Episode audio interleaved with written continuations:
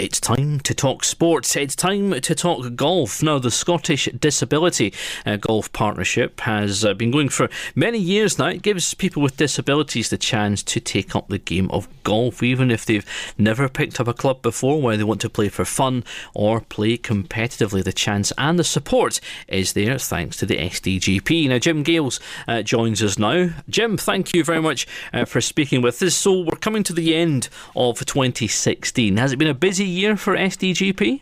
Yeah, it's uh, been a, an extremely busy year. Uh, we thought that we were going to be beginning, beginning around about April time, but actually we started in February. Uh, we had uh, so much to get in over the, the, the, the sort of 2016 season, as it were. And uh, we started with a few clinics, uh, and we ended up with a couple of major competitions in St Andrews. So it's been a, probably our busiest year so far so there's all sorts of tournaments uh, been going on, Jim. But let, us just go back to, to, to the beginning when SDGP was was founded, um, because the idea there was to give people the chance to to take up golf or perhaps continue after you know perhaps they they lost their sight or another disability or so. And um, what was it? Um, was it a shorter calendar then? Was it was it harder to get people involved? Very much a shorter calendar. Um, it wasn't so much getting the people involved at that time; it was getting the word out there. You know, we get the you know the usual sort of outlets through the the website and the social media. Although ten years ago, eleven years ago, wasn't particularly uh, uh, an explosion of social media as it is nowadays.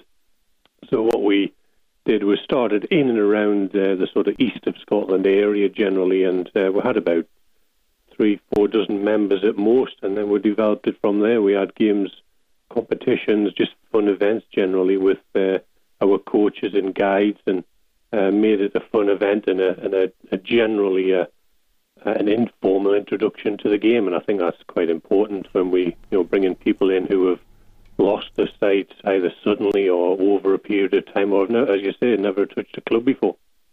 And, you know, and it's grown over the years. You, know, you, you play tournaments in Scotland, you play tournaments in the UK, and you play across the world as well. So, would you say then that as the SDGP has grown, golf for people with disabilities or, or blind or partially sighted golf has grown in the same way?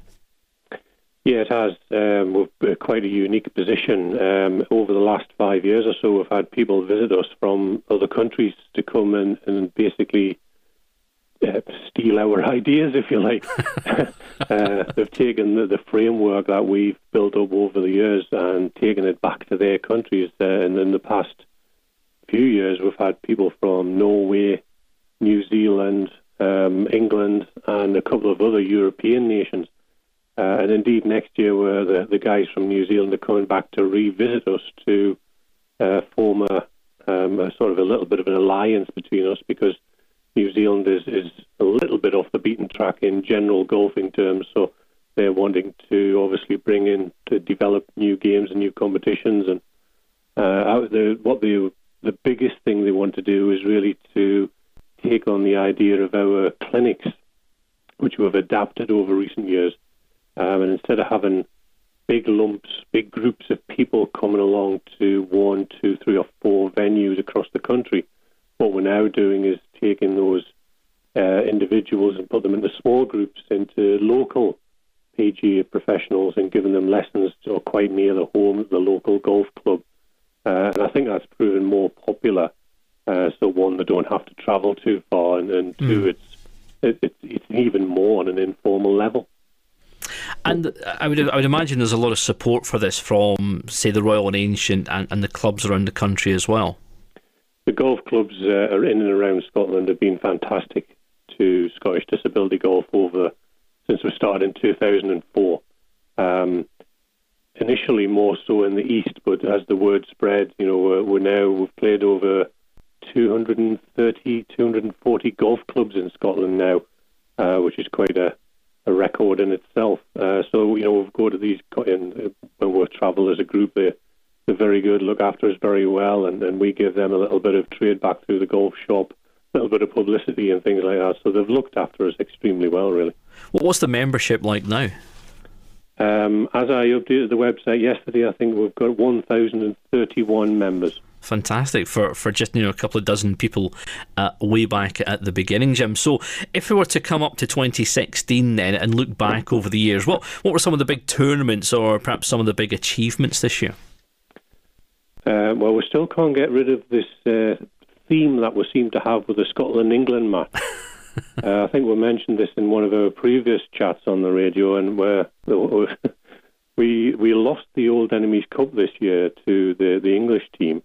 Um, and of course, it was in Scotland. And for the past five years, whoever's hosted the event has lost. so the Scots have won in England, English have won in Scotland. just can't seem to shake it. Um, so obviously, we want to try and break that result next year. But uh, probably that was our biggest team event, certainly. Uh, we've had around 30, just over 30 uh, what we call our Order of Merit events, and that counts towards the likes of a, a, a championship, the end of a year for an individuals and for pairs. Uh, what we've, we've, started this last year in a little bit of earnest is a, a pairs competition.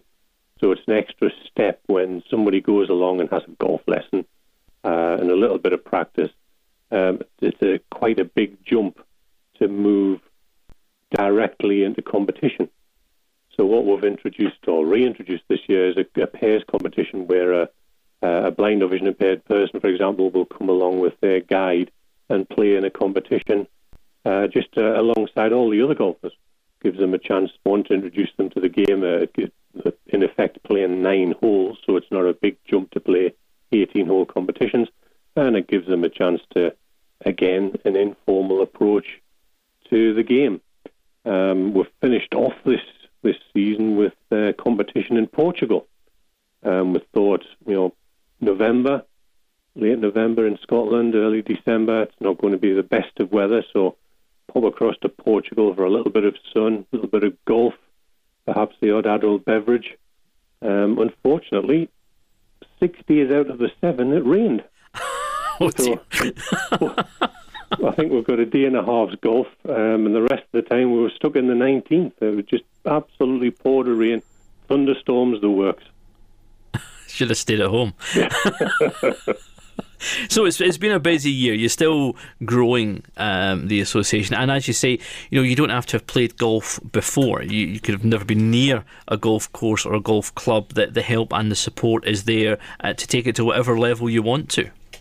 Yeah, we've got uh, some very good PGA teaching professionals now scattered around the country who've dealt with this from day one, basically. And they know exactly what's involved to take somebody, you know, and introduce them to the, the golf clubs and the game um, and find out what a, a really good social game it can be, the social aspects of it. And that's the most important thing. Um, and I mean, the other end of the scale is, is next year we're doing the, the Scottish Open in St Andrews, um, and that's now uh, an event which we're looking to attract around about 80 people minimum, uh, and that's going to count towards the European ranking system, which within the next couple of years we're hoping that it'll move towards a Paralympic bid for get, getting golf into the Paralympics would be a huge achievement. Um, you know, and and that that achievement, as you say, can be you know, the SDGP can obviously achieve a, a, great deal and has done over the years. The individuals can achieve as well because individually, um, you guys, uh, you mentioned Portugal there, but you do get to play all over the world in different tournaments if you want to take it to that level.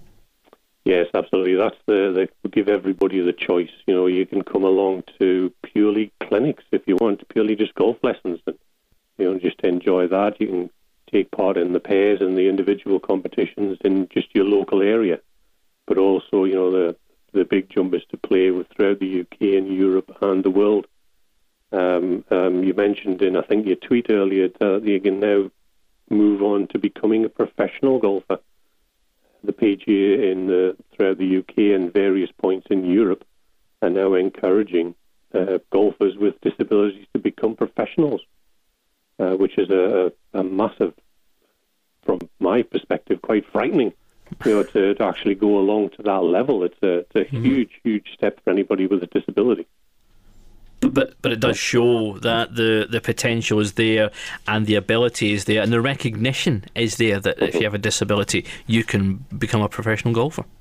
yeah, I think that's the big step forward with European disabled golf and the various federations throughout the world. Is that now they're coming on online and uh, recognizing that uh, having a disability is not a barrier to playing, competing, and becoming a professional within the game.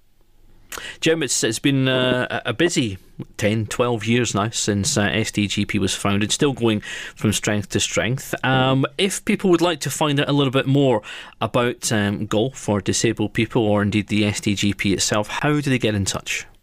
Okay, I suppose the best point of contact would be the, the website, which is all the w's.sdgp.org.uk, and all the regular social media, telephone numbers, email, etc., is all contained within that. Uh, and give us a call and we'll set things in motion and get them holding a club and swinging in the 2017 season. Jim, um, pleasure as always chatting with you. Best of luck for 2017 and thank you for speaking with us on RNIB Connect Radio. Thanks very much, Allan.